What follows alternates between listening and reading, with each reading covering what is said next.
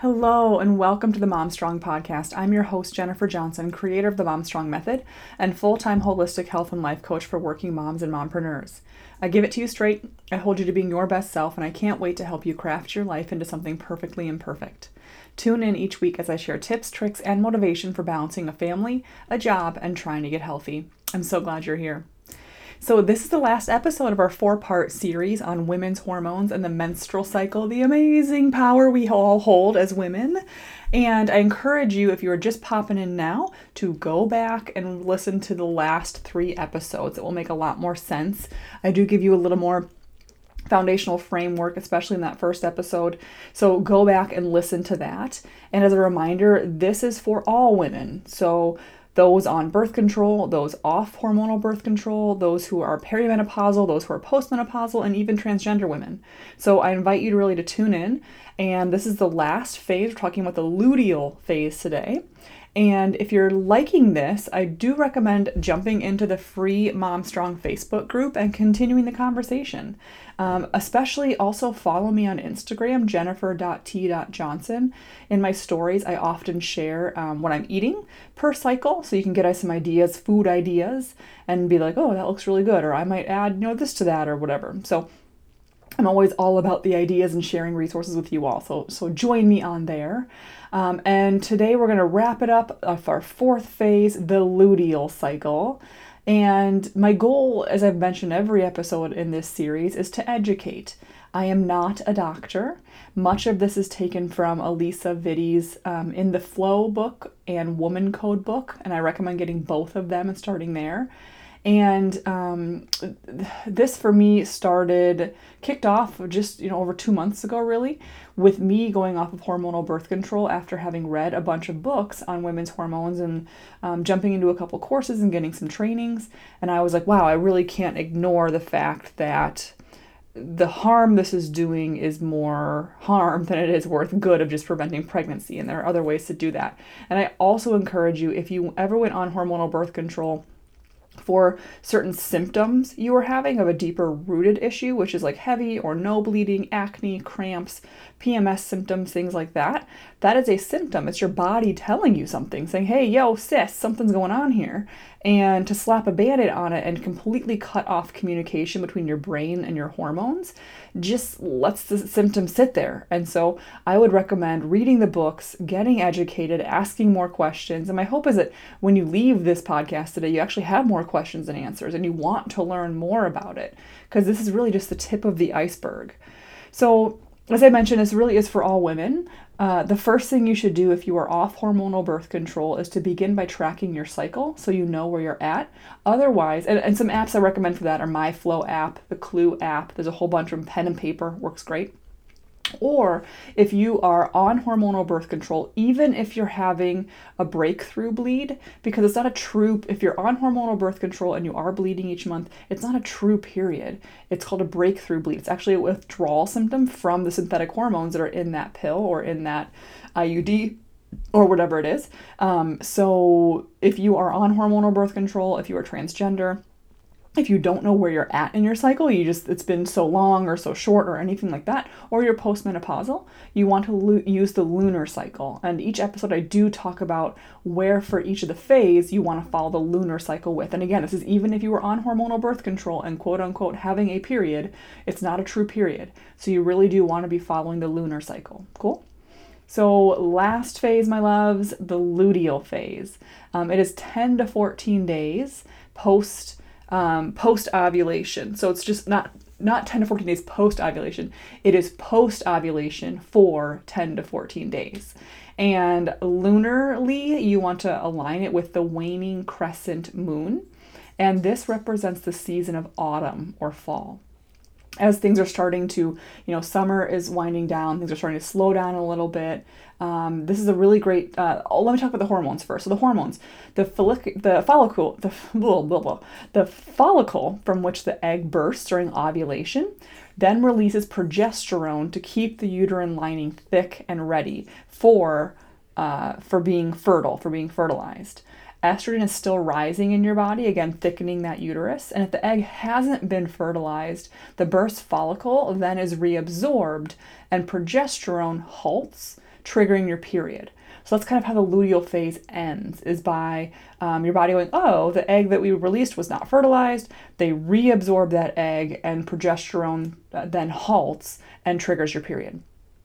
So this is kind of a like a, it's like two phases in one almost. When you begin it, you're just coming off of those ovulation hormones, so you might feel really great the first few days of your luteal, and then the next few days you might really have a bit more of a downward energy turn where you have you feel more introspective and you're feeling like you you know kind of want to do less and be out less in the world and that's totally normal with the luteal phase so this is a really great phase so remember if we back it up a little bit your um, follicular phase two phases ago you were gathering new ideas you were crowdsourcing you were asking people for ideas you were thinking about the new business you want to start or workout you want to start or program you want to join and then in your ovulatory phase, you took that action. You felt like magnetic, and the world was all the green lights were turning for you, and um, and you started taking action. You were out in the world taking action for this. And now with the luteal phase, you've collected the ideas already. You've taken some action, and now you're actually doing the deep work to make that dream or that idea or that program or that project get finished. So your luteal phase is in preparation for your menstrual phase when you really shouldn't be doing a lot. You should have been be enjoying the fruits of your labor and then able to evaluate during your menstrual phase. So luteal really is for deep work. It's for focusing, for details, for getting things done, tying up loose ends, finishing projects, and putting those ideas that you got in your in your follicular phase and that you got started going in your ovulatory phase, putting those to task, finishing them up. Um, and so for your for this part of your face is kind of the second half of your cycle, you actually do want to eat more. You need about 250 extra calories because of how your metabolism is shifting. So you want to eat more. That's why around this time it's you know the PMS symptoms can come up and you want to eat more, you have cravings, eat a little bit more. Have some more nutrient dense foods. You want to work out a little bit less intensely because your cortisol in your body is rising, so you don't want to have the stress of a workout, of a high intensity workout, as well as the cortisol naturally rising in your body. So you want to work out less intensely. So maybe Pilates or yoga. For me, this is when I start transitioning into my deload week for lifting weights, where I lighten up the weights, maybe add a few more reps in, but I'm not going for a PR necessarily during this phase. So your luteal phase begins as a wet phase for sex. And so for that, you actually, because again, you're coming off of ovulation, so naturally you're going to um, create lubricant. But then you go into a dry phase and then you continue in a dry phase in menstruation.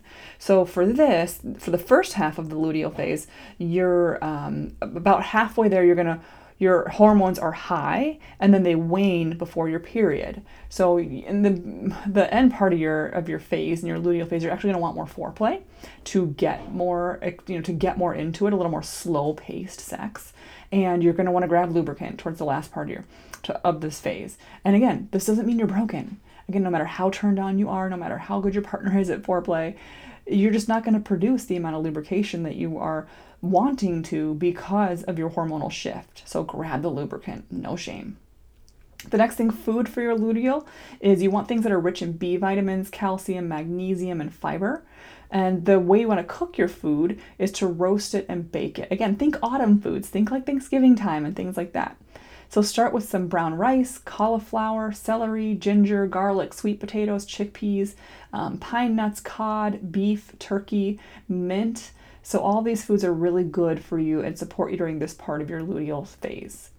If you're doing seed cycling, this is a, this is a cycle that you want to have ground sesame and sunflower. And again, the ground is important because you want to be able to get through that husk of the shell and get the nutrients that are inside of that shell. So just use a coffee grinder, just measure out a tablespoon. And for seed cycling, you really want to have, you know, one to two tablespoons of each seed per day.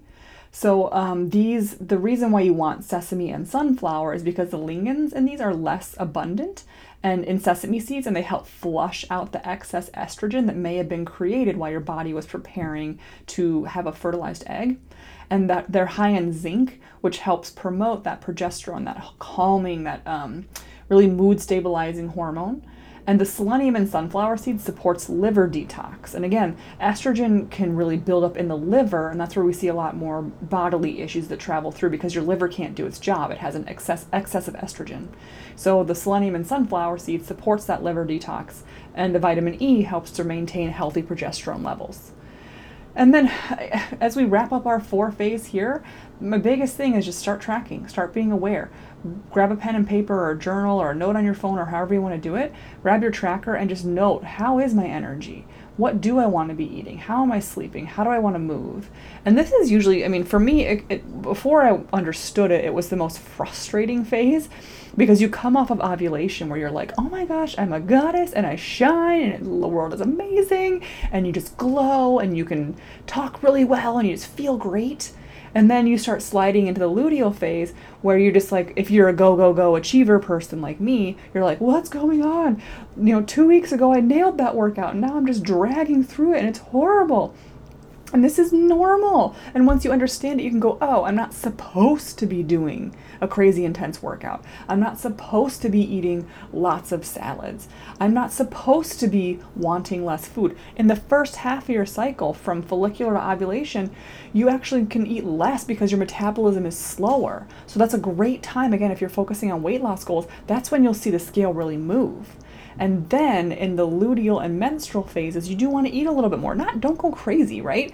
But if you support yourself by eating some of these rich in B vitamin foods and magnesium and fiber, and you have some really good foods like that, your cravings will be less, but you do need a little more food. So eat a little bit more. And you can work out less intensely and still see weight loss on the scale. What people do is they will push themselves through their entire luteal and menstrual phase, which adds a ton of stress to your body. And your body goes, oh my gosh, I'm so stressed out. I am not going to release any of this fat. And you actually create more fat because your body is saying, I need to store this because we are stressed to the max.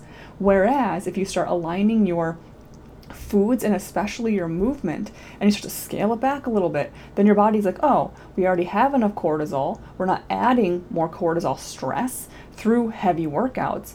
Hmm, okay, cool. I feel safe. I can release things. And you're nourishing me in a way that feels good. I'm actually getting a little more calories because your metabolism is higher.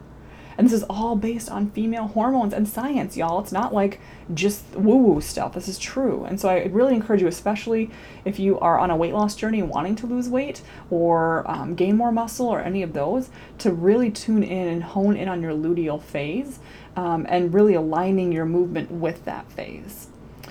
So, again, where are you going to start? What are you going to do? Are you going to add some seeds to your diet? Are you going to start cooking a little bit differently? Are you going to, you know, buy the In the Flow and Woman Code book and start applying more of the foods? Are you going to adjust how you interact with your partner with sex? And you're going to grab lubricant instead of just trying and trying and trying to get wet because it's just not going to happen, my friends. Are you going to eat more? Are you going to work out less intensely? What are you going to do during these phases? And think about something small that you can do and continue the conversation. Come hang out with me in the Free Mom Strong Facebook group. I would love to support you. Let me know how I can do that. Um, and don't forget, grab your free habit tracker. It's not too late to start tracking these things. So maybe for you, it's like, did I have my seeds today? Check, check, check. Um, and you can use the habit tracker for that. There's a link in the show notes. You can join the Free Mom Strong Facebook group. I'm going to keep hammering that in. I want to talk to you. I want to get to know you. I want to support you in this journey. Come and join me. And as always, you can find me at jennifer.t.johnson on Instagram or on Facebook, Jennifer Tigges Johnson. And remember, you're mom strong. You're not meant to be normal or average or perfect. You are meant to be exceptional in your own way. As always, I am here for you in your corner, cheering you on and believing you in you, even before you believe in yourself. Massive love to you.